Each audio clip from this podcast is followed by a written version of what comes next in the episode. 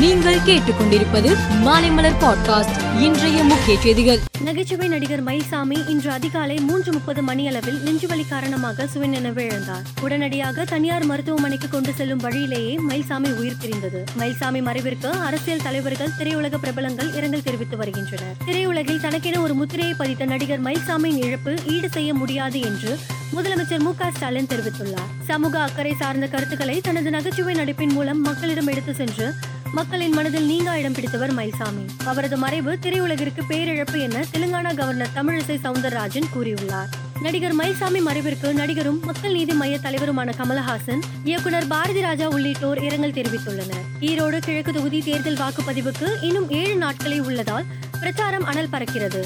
அதிமுக சார்பில் போட்டியில் K S தென்னரசுவை ஆதரித்து பாஜக மாநில தலைவர் அண்ணாமலை காங்கிரஸ் வேட்பாளர் இவி கே எஸ் இளங்கோவனை ஆதரித்து மக்கள் நீதி மைய தலைவர் கமலஹாசன் தேமுதிக வேட்பாளரை ஆதரித்து பிரேமலதா விஜயகாந்த் ஆகியோர் இன்று மாலை தேர்தல் பிரச்சாரத்தில் ஈடுபடுகின்றனர். பிரச்சாரம் வரும் இருபத்தி ஐந்தாம் தேதி மாலையுடன் நிறைவு பெறுவதால் தலைவர்கள் உச்சகட்ட பிரச்சாரத்தில் ஈடுபட்டு வருகின்றனர். மகா சிவராத்திரியையொட்டி மயிலை கபாலீஸ்வரர் காஞ்சி ஏகாம்பரேஸ்வரர் திருவண்ணாமலை அருணாச்சலேஸ்வரர் சிதம்பரம் நடராஜர் மதுரை சுந்தரேஸ்வரர் நெல்லையப்பர் உள்ளிட்ட சிவாலயங்களில் சிறப்பு பூஜைகளுக்கு ஏற்பாடு செய்யப்பட்டது. சிவராத்திரியை முன்னிட்டு நேற்று பகல் மற்றும் இரவு முழுவதும் சிவன் கோவில்களில் நடை திறந்திருந்தது இரவு தொடங்கி இன்று அதிகாலை வரை சிறப்பு பூஜைகள் நடைபெற்றன. மகா சிவராத்திரியை முன்னிட்டு தமிழ்நாடு முழுவதும் சிவபெருமானுக்கு விடிய விடிய சிறப்பு அபிஷேக ஆராதனைகள் நடைபெற்றன. சிவராத்திரியையொட்டி நாள் முழுவதும் விரதமிருந்து சிவபுராணம் படிப்பதுடன் விடிய விடிய விழுத்திருந்து சிவபெருமானை வழிபட்டனர். ஈஷா மையத்தில் நேற்று மாலை ஆறு மணி முதல்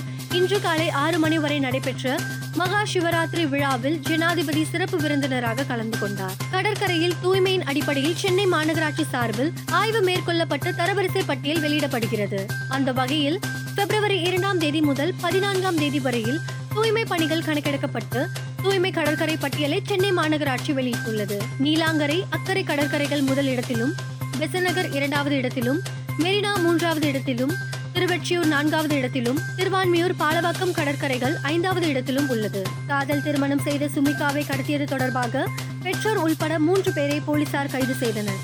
கேரள மாநிலம் பாலராமபுரத்தில் பதுங்கியிருந்த சுமிகா தாய் பத்மா தந்தை முருகேசன் சித்தி ஆகியோரை போலீசார் கைது செய்துள்ளனர். மேலும் செய்திகளுக்கு மாலை மலர் பாட்காஸ்டை பாருங்கள்.